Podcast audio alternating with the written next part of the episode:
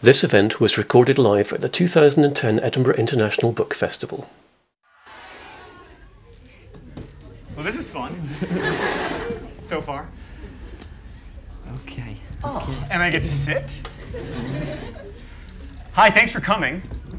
My name's John Green. That's my job. Oh, sorry. Okay, that's okay. I just get so excited. Yes, thank you for coming to see and to listen to John Green. Welcome everybody to Edinburgh International Book Festival here in Charlotte Square Gardens on a what is basically a beautiful sunny day. So thank you for all coming out of the sun into quite what might be quite a hot tent by the end of the session. My name's Keith Gray, I write for teenagers and young people, and it is my very, very great pleasure to welcome John Green along to the Edinburgh International Book Festival. From my point of view, John is one of the most original, inventive, exciting and just downright awesome writers. Around today. I better just say, sorry, we were going to be joined by another writer called Jenny Valentine, who I think you know, unfortunately she can't make it today, but she does send her apologies and she hopes we have a really good time, which I'm sure we do, which I'm sure we will with John. John is originally from Orlando, Florida. We did our damnedest to get you some Florida weather over here. We just get so excited by this. It's pretty good. It's pretty, I'm impressed. So excited. John is a New York Times best-selling author with 4 different novels, Looking for Alaska, An Abundance of Katherines, Paper Towns, and co-author of Will Grayson, alongside David Levithan. John has twice been a finalist for the Los Angeles Times Book Award. He's been the recipient of the Michael L. Prince Book Prize, and just last year, won the Edgar Award for Paper Towns. And Paper Towns is the book we'll mainly be talking about today, although not exclusively, because I'm guessing we've got a few Nerdfighters in the audience. Yeah, we kind of saw you. Fantastic. So yes, we will of course be talking, for anybody that doesn't know, by the way, John and his brother Hank spawned this community online, this community of people that are just trying to battle against all things suck and the insidiousness of suck. It will, for those who don't, it will make sense by the end of the session, I promise. But please join me in welcoming just the exceptional Mr. John Green to Edinburgh. Thank you.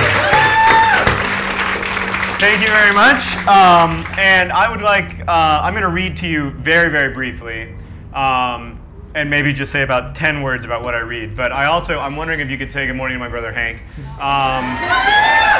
For those of you who don't know, each of our videos begins, I either say good morning Hank, or Hank says good morning John, and then we go on and prattle for about 2 or 3 or 4 minutes. So you're, wow, Pencey Prep fencing. That's a Catcher in the Rye joke. This guy has a shirt that says Pencey Prep fencing. That's the school from Catcher in the Rye. That's what Holden Caulfield is doing when he leaves his fencing materials on the subway. Okay. Probably only really exciting to me, but incredibly exciting to me. I want your shirt. I will pay you however much it costs. So if you could just say good morning, Hank, it's Monday on 3, 1, 2, 3. Good morning, Hank, it's Monday! Thank you. That part being done. I'm trying to make it as hard as possible on the person in the back, sorry. I just want to read one page from my book. A page and 3 lines from the very beginning. So this book is about a girl named Margot Roth Spiegelman and the boy who lives next door to her, Quentin Jacobson. Quentin is the narrator of the novel, and he has been in love with this girl since before he knew what love was. And like everyone who falls in love, the person with whom he has fallen in love is absolutely nothing like the actual person, Margot Roth Spiegelman. So, that said, this is the first page of the prologue. The way I figure it, everyone gets a miracle. Like I will probably never be struck by lightning, or win a Nobel Prize, or become the dictator of a small nation in the Pacific Islands, or contract terminal ear cancer, or Can I? I'm gonna stop. So for those of you who have been watching our videos for a long time, you know that in 2007 I had a really serious infection that was both in my eye and behind my eye and the tissue between the eye and the brain. And there was some thought that I might either lose my vision or become deceased. And that line, when that all went down, was or contract terminal eye cancer. And then while I was like in the hospital staring up at the popcorn ceiling for 8 days, I thought to myself, you know, just in case, I'm going to change that. So if you want to know the fancy literary reasons why these things happen, there you go. Or contract terminal ear cancer or spontaneously combust. But if you consider all the unlikely things together, at least one of them will probably happen to each of us. I could have seen it rain frogs. I could have stepped foot on Mars. I could have been eaten by a whale. I could have married the Queen of England or survived months at sea. But my miracle was different. My miracle was this. Out of all the houses, in all the subdivisions, in all of Florida, I ended up living next door to Margot Roth Spiegelman. Our subdivision, Jefferson Park, it used to be a Navy base, but then the Navy didn't need it anymore, so it turned the land over to the citizens of Orlando, Florida, who decided to build a massive subdivision because that's what Florida does with land. My parents and Margot's parents ended up moving next door to one another just after the first houses were built. Margot and I were two. But before Jefferson Park was a Pleasantville, and before it was a Navy base, it belonged to an actual Jefferson, this guy, Dr. Jefferson Jefferson. Dr. Jefferson Jefferson has a school named after him in Orlando and also this huge charitable foundation. But the fascinating and unbelievable but true thing about Dr. Jefferson Jefferson is that he was not a doctor of any kind. He was just an orange juice salesman named Jefferson Jefferson.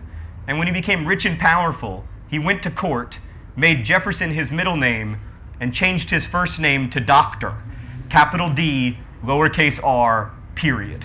So that's the beginning of the book.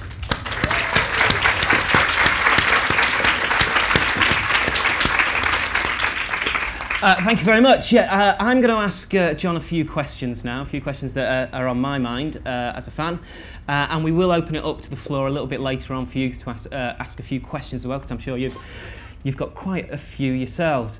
And there will be a signing. At the end of the whole event, we'll have a signing, and just in the children's book tent next door. But please let me get John out before you all surge forward to try and get signature. We'll get him out and get him in there, if you wouldn't mind queuing up. But okay, a couple of questions from me, if that's okay, before we go out to them.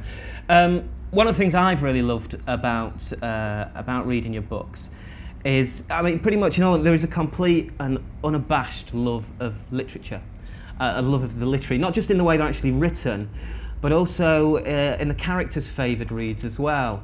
I mean, Alaska, you know, she describes herself, her dorm room as a library. And Walt Whitman's poem, Leaves of Grass, of course, is quite important to the plot of Paper Towns. Where did you get your love of the literary from? Well, I mean, there's two things going on there. I think the first is that I'm conscious of the fact that I'm not the first person ever to have written a book. And I think my characters would be conscious of that as well. The second thing is that I really like writing about smart kids.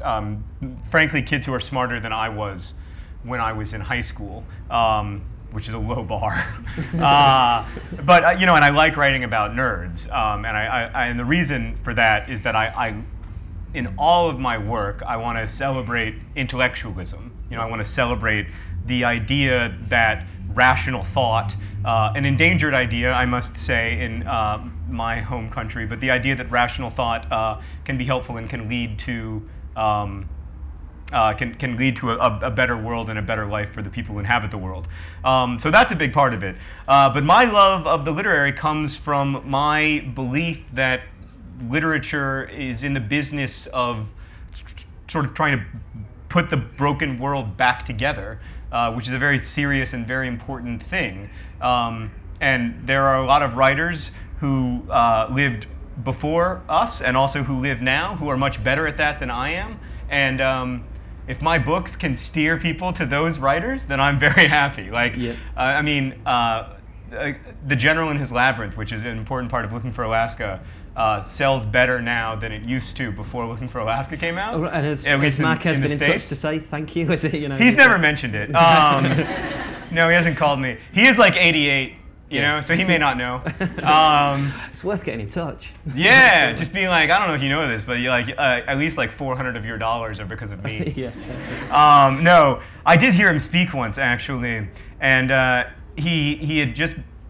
he said to the like the announcer, he had just received this award. This is Gabriel Garcia Marquez, and he said to the announcer, "How long should I speak?"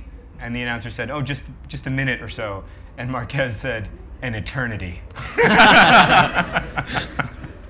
Well, hopefully we'll be a bit more polite today for you. But so, what was you reading though? What was you reading when you know, what was doing it for you? What was turning you on as you was reading up? Catcher in the Rye was a very important book to me when I was a teenager. It was the first time that I was able to read a novel critically. You know, like thinking about the ducks in the pond.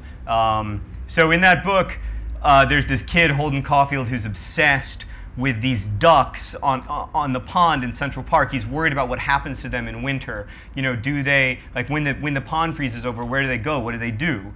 And he can't get this question out of his head, and he asks all these different adults what happens to the ducks when in winter. And what he wants to know is not what happens to the ducks in winter, but what is going to happen to me when I am no longer a child and have to take care of myself, you know, when the ice of this pond of childhood freezes over.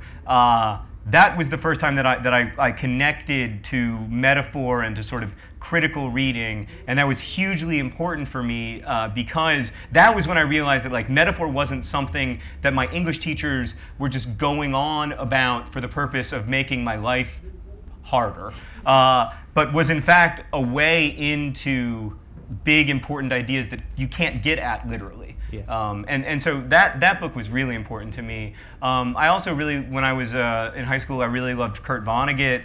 I loved Toni Morrison. This is not tremendously high schooly or necessarily stereotypically male of me, but I really like Jane Austen. Okay. So I really dug Persuasion and yeah. Yeah. No, that's fair. Would you have read You? Probably not. Well, I mean, it's interesting because I don't know if I would have, like, these kinds of books didn't exist, no, at least in that section of the bookstore when I was in high school. So I was very, like, not the kind of person who fancied himself the kind of person who read young adult novels. I felt very literary. And so I probably never would have gone to that section of the bookstore. That said, I try to write the kind of novels that I would have liked. I think that's, from my point of view, definitely that's what you're expanding in this kind of, this sort of genre, if you like. There's a stand-up comedian in the UK, it's on the Fringe actually this year, called Stuart Lee, and he's been quoted as saying, if you only ever read one book in your lifetime, I recommend you keep your mouth shut. Would you agree with that, would you? Yeah, man, I mean, you can't, it's difficult because we do not live in an age of reading. We live in an age of, well, we do live in an age of reading, but we live in an age of very short form reading, like Twitter, right? Like, the great thing about Twitter, I hate Twitter. I hope no one's recording me saying that. I think I'm the only person with 1 million Twitter followers who genuinely hates Twitter. But I believe that I should go where you go, and you are there, and so I am there, but I don't have to like it. Same, yeah. I feel that way about some of your TV shows as well. I am willing to watch them with you, but I don't have to like them. So we can talk about that later. So here, the thing though is, we live in this age where short form reading, Facebook updates, if you're reading about your friends, which makes reading more attractive, or you're reading their Skype messages or whatever, the long-form narrative reading is much more difficult because it requires an extended period of quiet, and extended periods of quiet are precisely what we are all trying to avoid, because extended periods of quiet are the times when we must confront the reality of our situation as a species, which is not that great. So I think that like we spend a lot of time trying to avoid that by you know, watching Batman movies and you know, and that kind of thing, which is great and very valuable. It used to be that the way to avoid confronting the truth about our species was to read novels, because we didn't have these forms of media that like just go into the base of our brain and don't require us to think or translate the work. So yeah, I mean, that concerns me. And people who only read one book concern me. Well, actually, although could you say, through your own books, could you say that books are maybe a little bit dangerous because Alaska's a huge, huge reader, and Margot in Paper Towns, you know, it's her that's doing a lot of the Walt Whitman quoting, right, and so on and so forth. Yeah. But reading actually has opened their minds to a certain state, perhaps, or a certain self... of insanity. Yeah. Yeah. No, that's kind of true. I mean, well, I think that being contemplative does lend itself to a measure of insanity, because, or what would be considered insane by contemporary standards. Yeah, if you make time to be, and many of us know this as readers, if you make time to have long stretches of quiet thoughtfulness, which is a very difficult thing to do in our world, but if you make that time, then the stuff that you choose to think about is better, but also harder than the stuff that you choose to think about if you're sort of acting on your default settings, right? So you will think less about Lindsay Lohan as you read more novels, and then you will think more about Lindsay Lohan as you read fewer novels. I think there's some kind of curve there. I'm not a mathematician, but there's a functional graph that I could make for you if I needed to. Colin could make it. Colin could make it in An Abundance of Katherines. He could do it in a second. So yeah, I'm a big believer in, since we choose what to think about, we should choose wisely, but we should choose with the understanding that, you know, the truth of the world is difficult and complex, and that needs to be reflected. Okay. Sorry, we are talking mainly about paper. Would you mind, I'm sure there's one, maybe two people in the audience that don't know about Paper Towns just yet. Would you mind telling us a little bit about it? Sure. So this book that begins in this horrid subdivision of Orlando, Florida, where I grew up. It's not really called Jefferson Park, but it's called Baldwin Park. And everything about that is true. It was a Navy base. That's all true.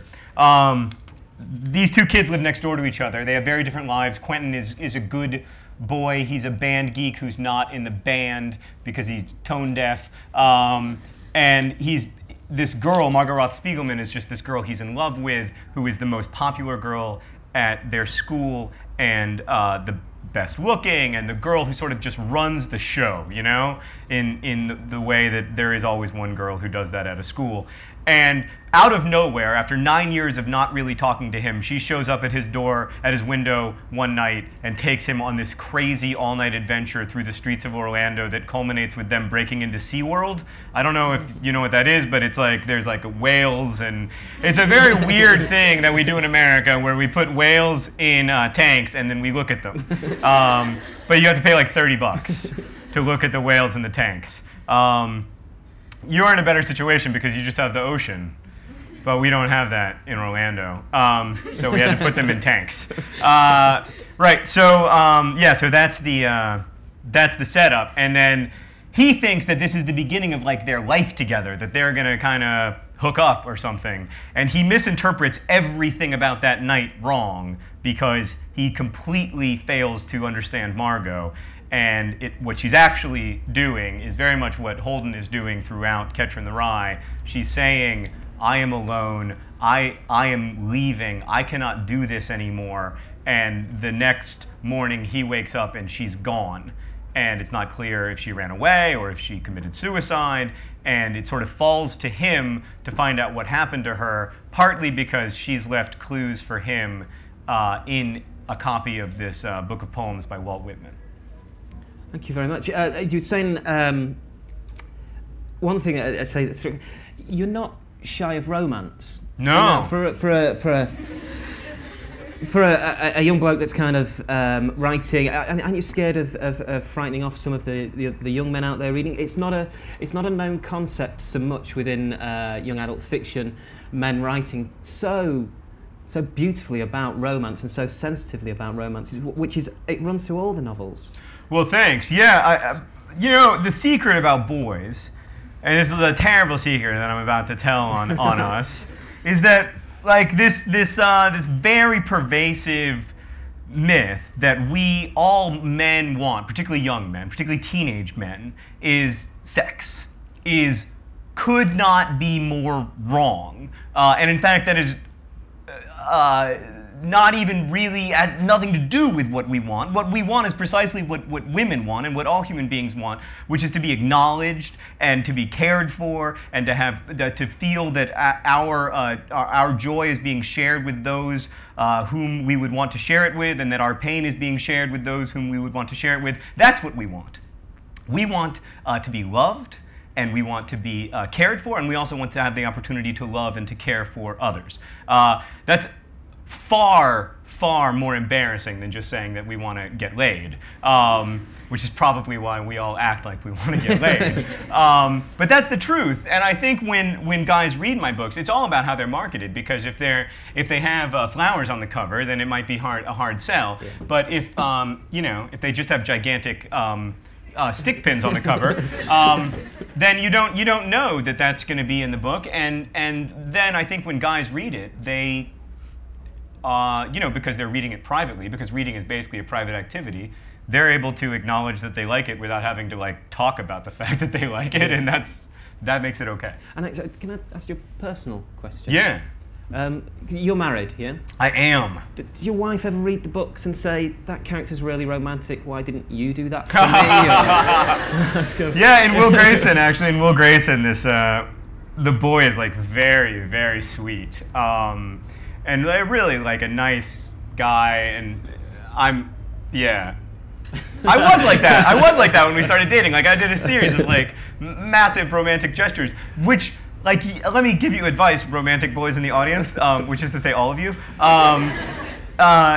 Measure your romance. Because sometimes what we think of as like a really lovely gesture comes off as really stalkery, you know, and like kind of really creepy. So ask yourself, like, is this creepy or is this just nice? Good point. No, very good point.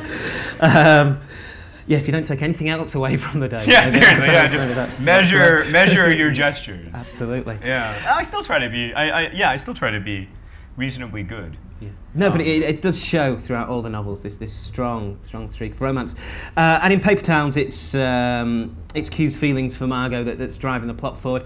And in the first 60, 70 pages, there's more fizz and invention of their wild night of revenge than there is in some novels you get in 200 pages. I was reading it and I was thinking, a lot of people would just try and spread that across a whole novel and save the second act, the road trip part, they'd save that for a further novel down the line, kind of thing. Yeah. But you put it all together, you put everything in. Did it grow organically, the novel, or did you plot it out that way? It did grow organically, but I had this idea for a structure for it pretty early on, because well, there were a couple things that made me want to structure it in three parts, but the main one was that there are sort of three meanings of the phrase "paper towns," yeah. And so that was the main driving force for the structure. But I kept like changing around exactly what I wanted it to be. Like for a long time, F. Scott Fitzgerald wanted to call The Great Gatsby Under the Red, White, and Blue, and they wouldn't let him change the title at the last second because it had already gone to print. And I wanted to call it Under the Red, the White, and the Blue, which in retrospect would have just been like way too pretentious and like far too bold of a statement, you know? But I had this idea that the first part would be the red, the second part would be the white, the third part would be the blue, but then finally I settled on this idea that it was going to be each sort of the metaphors that they're using in that part to construct what relationships are like, what connectedness between human beings is like. Yeah. And so that was really the driving force behind the structure, and I wanted that first part to be all, yeah, all action, so that they would forgive me for the second part where it's all poetry. Talking a little bit then, maybe no, talking a little bit about your online presence and the nerd fighting that's going on, and actually tying it into something you said earlier. You said people reading about friends, you know. I was wondering, you've got such a huge presence on the internet and on your 81st most subscribed 82nd. 82nd most subscribed channel. We're dropping. Right, okay. Yeah. On YouTube. You know, a few years ago, not too few years ago, writers, authors, they were hidden by the books almost. You never got to know the author. But you're very in the face of your readership. I mean, seriously, could you put up your hands here if you genuinely think that you're friendly with John, because you see him so much on YouTube and you feel a friendship, a connection with a guy. And can you keep your hands up if you've ever met him before? Yeah, it kind of. Was it like an hour ago? Yeah, that doesn't count. It was right before this. We had the thing on top of a hill. Yeah. So I don't know that really counts. Yeah. But I think that's very interesting at this day and age, this digital day and age, that readers can feel so they're getting closer. But from a writer's point of view, Paper Towns, Will Grayson, Looking for Alaska, the first-person narratives. Are you ever worried that you've got to up your game? You've got to write harder to make your character distinctive to you when you're writing I did this, I did that, but it's not you, it's the character. They know you so well. Are they going to get confused that the character is you, that Q is you? Do you worry about that? Yeah, I worry about that a lot, and it's really problematic. And the whole, to be honest, the whole relationship dynamic is really kind of confusing and muddled. There's a great part, not to talk about Catcher in the Rye for the 73rd time. I'm sorry, I have read other books. But there's a great and famous part of Catcher in the Rye where Holden Caulfield talks about how, you know, when his favorite books are the ones where he puts it down and he feels like at the end that he could be great friends with the author and he wishes that he could just phone the author up. And that's another moment where Holden is like looking to, trying to find some adult who is not a complete idiot and who cares about him.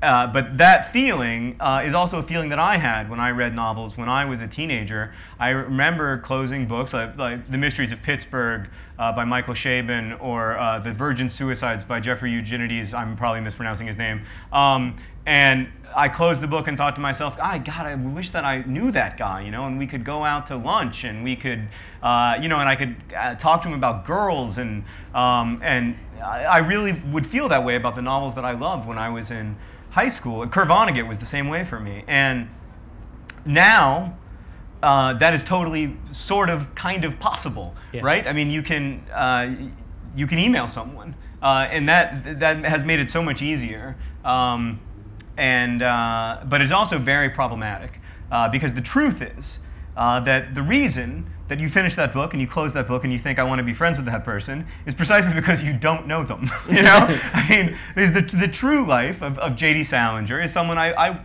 wouldn't have liked at all. I don't think. I mean, I suspect that I wouldn't have enjoyed spending time with him at all. From everything I know about him, he was just a total creeper who liked to bring 20-year-old girls to his house for 6 months and then dump them, which is a very different worldview from the one that I have. I promise. And I don't think, in hanging out with the people, the book would be completely ruined because every time you read the rest of their books, you'd be drawn out of the narrative all the time because you'd see all these things that are actually happening in real life. And I worry about that a lot with my work, particularly with Paper Towns and Will Grayson, because they were both written largely during the video blogging process.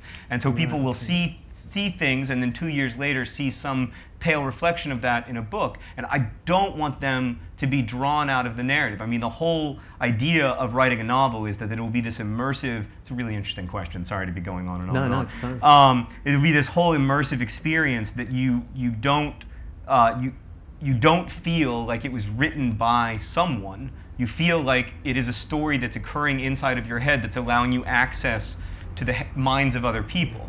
And so I worry about that a lot. On the other hand, we live in a world that is so hyper-connected that I would feel bad if I weren't reaching out to my readers and having kind of extra literary conversations, having conversations about books. I like making stuff for people other than books. And that puts me in an unfortunate position of either having to find a way to make it anonymously, where I'm making videos, but they're like, this is a stranger, or whatever, like disguising my voice. And I don't know, that doesn't make any sense. The great thing about But what I love about online video is precisely what I love about books, which is that it's not making something for someone the way that a lot of media is. It's making something with someone. So when you write a novel, when you write something, as you well know, it doesn't. It comes to life in the reader in a very in a way that's very specific to that reader because of that act of translation, where it's, you know, just meaningless scratches on a page that you turn into ideas. Like I just got the Chinese edition of all of my books at once. They sent them to me in the mail, all three of them, and I had no idea which was which. It took me forever. I ended up having to take screenshots, like take pictures of each of the books, and email them to my friend and say, which one of these would you say is most likely to be Paper Towns? Because I can't translate the code. But to readers who read Chinese, they can translate the code, and this story comes to life inside of them in a way it literally can't for me, even though I wrote the stupid book. So that act of co-creation, where I'm making something with you, is really exciting to me. And what I like about YouTube is that I'm making something with you because you're commenting and making video responses, and also because we're doing stuff together, whether it's building a pond sand filter in rural Bangladesh, or raising money for Haiti, or like doing happy dances all over the world and then making them into one video. Whatever it is, like, we're doing something together. There's a YouTuber here, Little Ranch, who just made a video where it was like this epic Gedan video. For those of you who don't know what Gedan is, I can't explain it, but it's like this weird Japanese dance that's become, is it even Japanese? Yes, definitely. Okay, that's become very big on the internet, where you just, you still screen yourself doing various poses, and then you use video editing software to make it look like you're dancing, even though you're not dancing, and you're doing all these impossible dance moves, and he did it with like 200 people, and that to me is making something with people, which is very exciting in a way that making something for people, frankly, like, just bores the crap out of me, and I would much rather be in finance, which is not a dig at finance. I really would like to be in finance. I think it's fascinating and lucrative. Well, let's get talking about the YouTube, and let's go back to the beginning. How did Brotherhood 2.0 start? Where did it come from? How did that sort of kickoff? Well, I was watching a lot of internet video in 2006. I was really interested in it, partly because I had this tooth abscess that was incredibly painful, and I couldn't write. So I was just on the internet all the time, trying to distract myself from the hideous pain of this tooth. And the World Cup was on, and it totally ruined the World Cup for me that year. Anyway, I have to switch hands because I just complained. I have to switch bracelet hands. Oh, can you explain that as well? Yeah, I'm doing this thing where I switch bracelet hands every time I complain. It's based on a book that I haven't read, but you try to go 31 days without complaining, and I can't even go like an hour. So anyway, the World Cup was ruined for me. So, but I was watching all these internet videos. I was watching this guy called Zay Frank, who's brilliant, and I was watching Lonely Girl 15, which is this weird web video series where you weren't sure if it was fiction or not.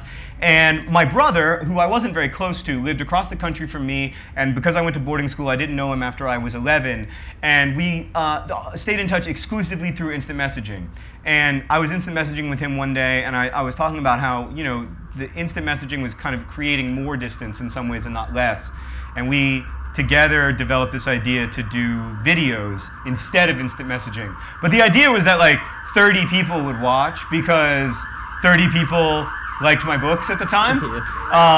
And so we figured those 30 people might watch, and we'd be able to kind of have fun with them. And we did. That's exactly what happened. There were 30 people watching, and we had a lot of fun with them. And the 32 of us made stuff together. And then there were like 60. And then my brother wrote a song about Harry Potter, and there were like 10,000. And now there are many more. And how did that lead on to the Nerdfighting website and that kind of community? Yeah, so when there were 32 of us, I was playing this video game called Arrowfighters, but the font makes it look like it's called Nerdfighters. And I put this in a video where I talked about how the font looked like it was called Nerdfighters, and then they just started calling themselves Nerdfighters. and then we had to sort of reverse engineer a reason to call ourselves that. And it, well, I mean, we are nerds, so that was easy enough. But it was like, you know, like freedom fighters ostensibly fight for freedom. Yeah. So we ostensibly fight for nerd culture and nerd rights and yeah, all that stuff. And you're trying to get it in the dictionary in America, isn't that right? Yeah, we want to get it to be the word of the year. Because a couple years ago they made "woot" the word of the year, okay. Which is so over. Like how could that they made "woot" the word of the year in 2008, and I haven't even thought of the word "woot" in at least 18 months. Well, you brought it back to us here in Edinburgh. Yeah, that's right. Brought it back again. Okay, well. We've got quite a bit of time still to go. Well, we can open up to questions. Well, and then yeah, maybe is that okay if we jump to you lot for questions? We've got a roving microphone, so please wait until, I know it's a fairly small tent, but please wait until the microphone comes to you so we can hear you. But put your hands up and we'll get a few questions from the audience if anybody would like to ask anything. Yes, the person who raised their hand first.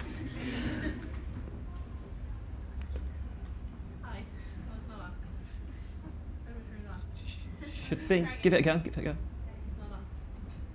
Oh. Oh, hold it close to your mouth. Oh, it's not on. Shout and I'll repeat it.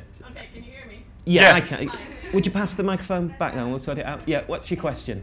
Relating to the question that you asked before about you in your characters, the double-part question, if that's all right. Firstly, how much of yourself do you see in your characters? Because it does seem to be a thread between the characters of the first 3 books anyway. Yeah. And when you're writing, do you feel yourself, this is very personal, sorry if it's too personal. Okay. Do you feel yourself kind of becoming your teenage self again to write this character? Okay, I'll just repeat that for everybody, just in case you didn't hear the back. 2-part question. When writing, how close are the characters you're writing about to you, really? And how deep do you get into those characters that you feel yourself reverting to your own teenage years? That's about right, yeah? Well, definitionally, they're all me because they aren't created by anyone else. So, I mean, I can't deny that they have connections to me because they came out of my head. And I don't think that you ever know what it's like to be someone else as completely as you know what it's like to be yourself, which is a huge problem with being a person, although also really good in some ways. It makes it really hard for us to connect as deeply as we would like to connect with each other and for other people to kind of apprehend our wonderfulness and in turn for us to apprehend theirs, although that's less of a problem. But it's also advantageous in some ways. So, I mean, some of the characters are very much like my high school self, like Ben in Paper Towns, who's really, he calls girls honey bunnies, and he has all of these like romantic strategies that are terrible, and but he's very confident until a girl wants to kiss him, and then you know he just like runs away like a little child. That's very much like my high school self. And then the character who I probably personally connect to the most in terms of feelings in any of my novels is Alaska, because I felt very self-destructive in high school and very out of control, and like I didn't have any like tether. I felt like everyone else was tied to the ground in a way that I wasn't, and that was scary to me. And so I connect to her, although I'm not hot or a girl, but yeah, but all of them I think have facets of me. I try not to write a character who I don't care about and who I can't empathize with. As far as do I feel like I'm reverting to my high school self?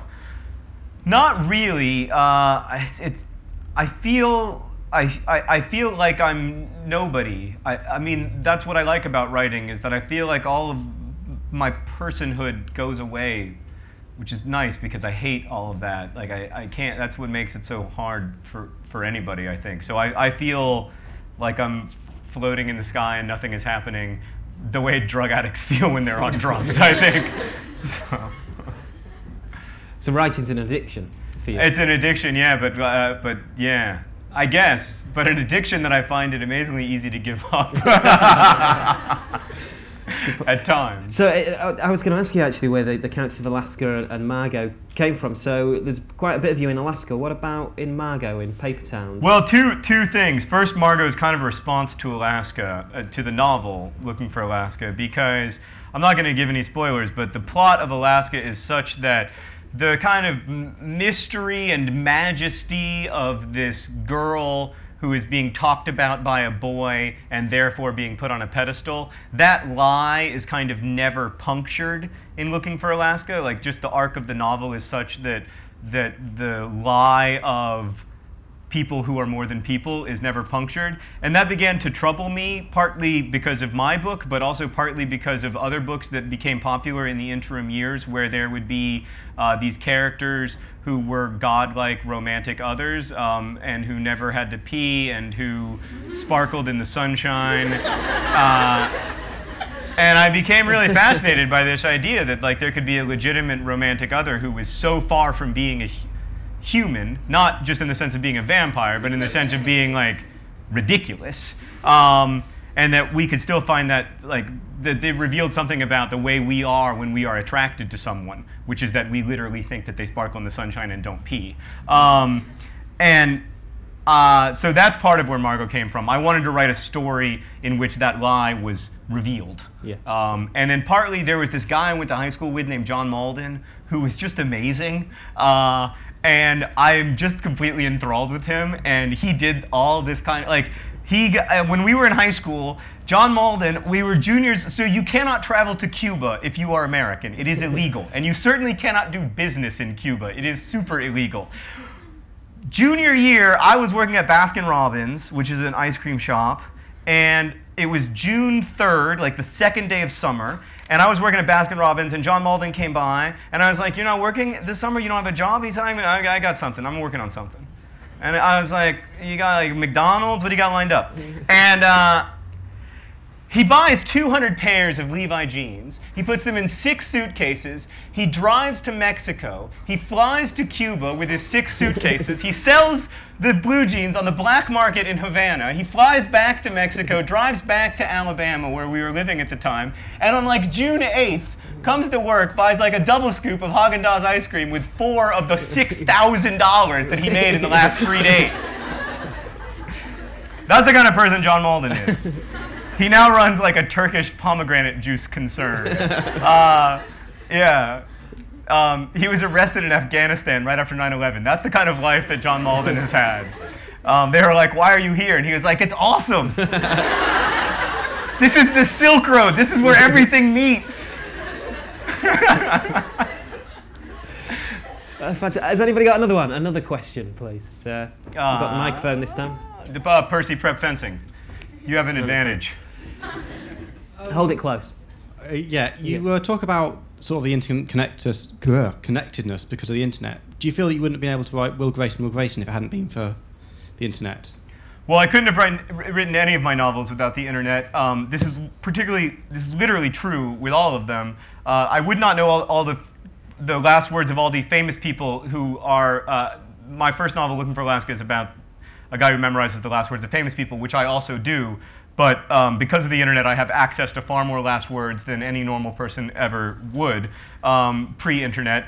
Paper Towns, I would never have found out about the idea of Paper Towns, about this weird cartographic phenomenon of copyright traps without the internet. And indeed, that's something that was only known to cartographers until the internet sort of broke the story WikiLeaks style.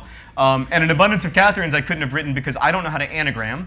And this book is all about anagrams. And there you didn't come up with those anagrams? No, God, no. That's such. What do you think I am? Some kind of genius? Yes. No.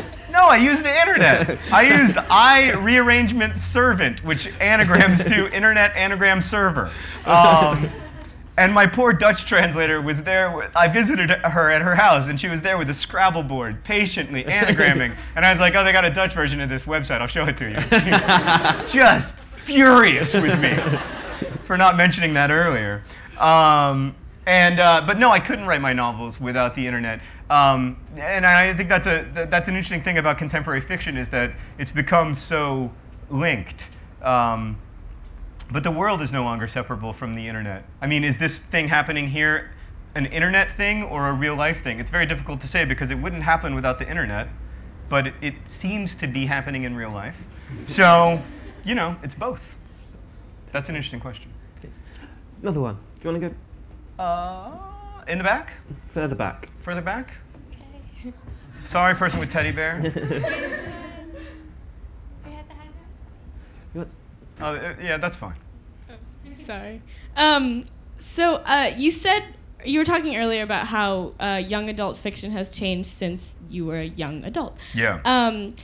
How do you think that, like, nerddom and even specifically, like, literary nerddom has changed and or stayed the same since back then? And I understand what you meant by back then. You meant that time when I hadn't been born yet. Yeah.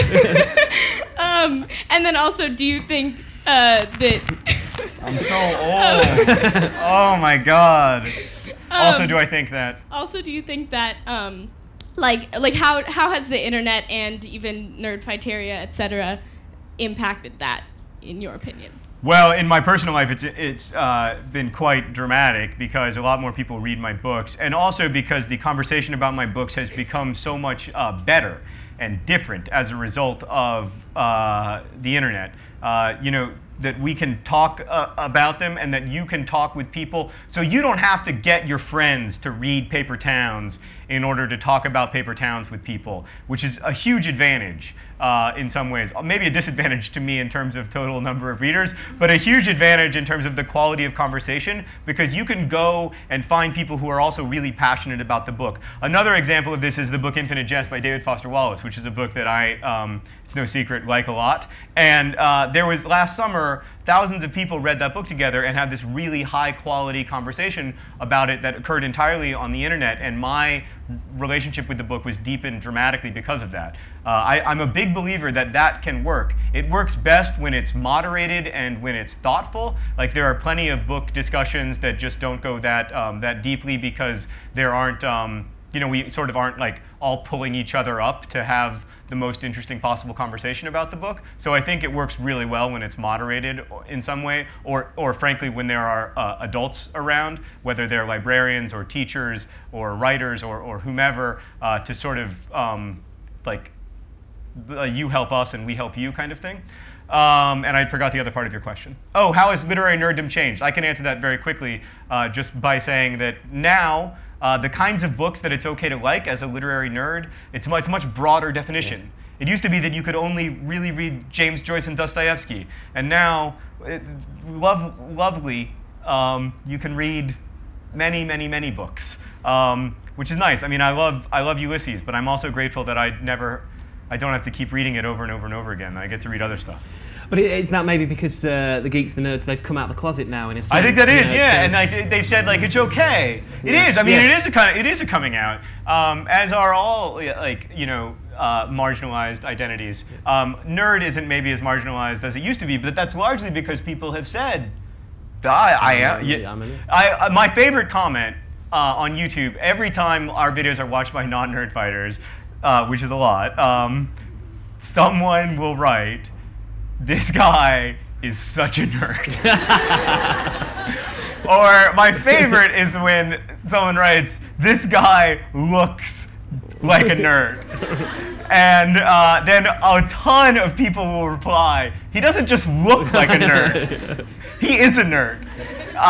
And the fact that, like, you can say that to me, about me, to this random commenter is wonderful. And if I don't see it as an insult, I see it as a tremendous compliment. I mean, what a compliment it is as to say. I always say that, like, when people make fun of nerds, what they're really making fun of is people who get really excited about the miracle of human consciousness, who are just really amped up about how great things are, and are okay with liking stuff, as if it's so horrible to like stuff and be enthusiastic about stuff and to get excited about ideas. That's not insulting. I refuse to be insulted by people saying that I get excited about ideas. And do you think the nerds will inherit the earth? Oh, I think it's... yeah, we already have. It's over. Fantastic. We already won that fight. Another question then, please. Yeah. Where would you like to go? Person who I called on previously. Bangs. Yes, you talking with the red hair. Ish. Hi. Hi. Sorry I called you Bangs. I also realized that that was inadequately descriptive now that I look around. I suppose it means something different in this country as well. Oh, God, does it? I'll tell you later. It's okay.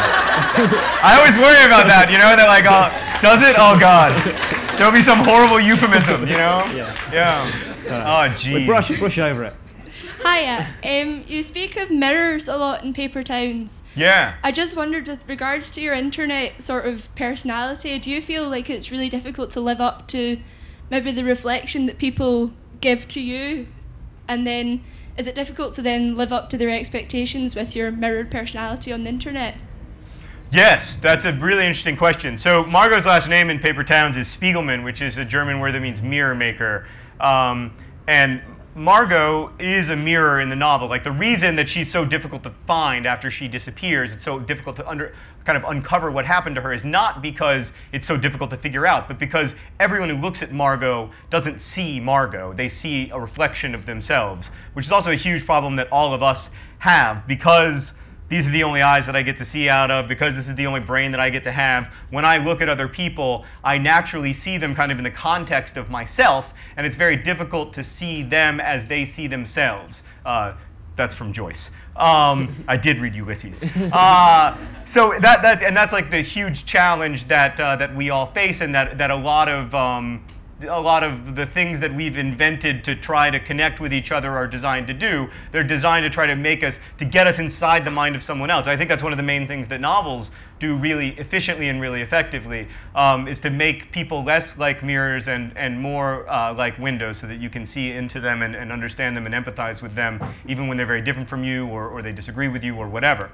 That's really important in Paper Towns. It's also really important to me personally. And yes, it is really, really hard to live up to people's expectations, because I'm not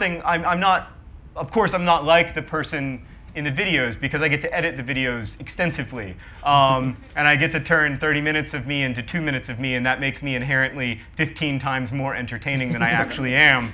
I worry about disappointing people, of course, you know, I'm very lucky that we are not as much a tiered community as most kind of fan communities are, so that you probably don't freak out as much when you see me as you would freak out if you saw, like, who's the guy who plays Harry Potter? Daniel Radcliffe. Like, then you probably freak out pretty badly. Or at least those of you who are Harry Potter fans, I know I would. If I saw Ivana Lynch, if she's here, is she here? Is she here? Did you come? Ivana, are you here? No? Okay. I'd be really excited, and I'd freak out, and I'd like run up to her and and generally that doesn't happen, which is nice for me. Although I'm also very empathetic when it does happen, because of course I would do that to lots of people. So, yeah. Well, I'm afraid we really have come to the end of what has been a fantastic session. Sorry, did you want to? No, that was no. We have come to the end of genuinely, I thoroughly enjoyed. I hope you've enjoyed it as much as I have, meeting John and listening to John. We are going to move through to the children's book tent. If anybody would like to get any copies of the book signed, and the books are of course on sale in there. Again, please let me get him there before you run out the tent like those people are there. Would you please, before you disappear, give John a huge round of applause. Many more Edinburgh International Book Festival event recordings are available at www.edbookfest.co.uk, along with a selection of videos.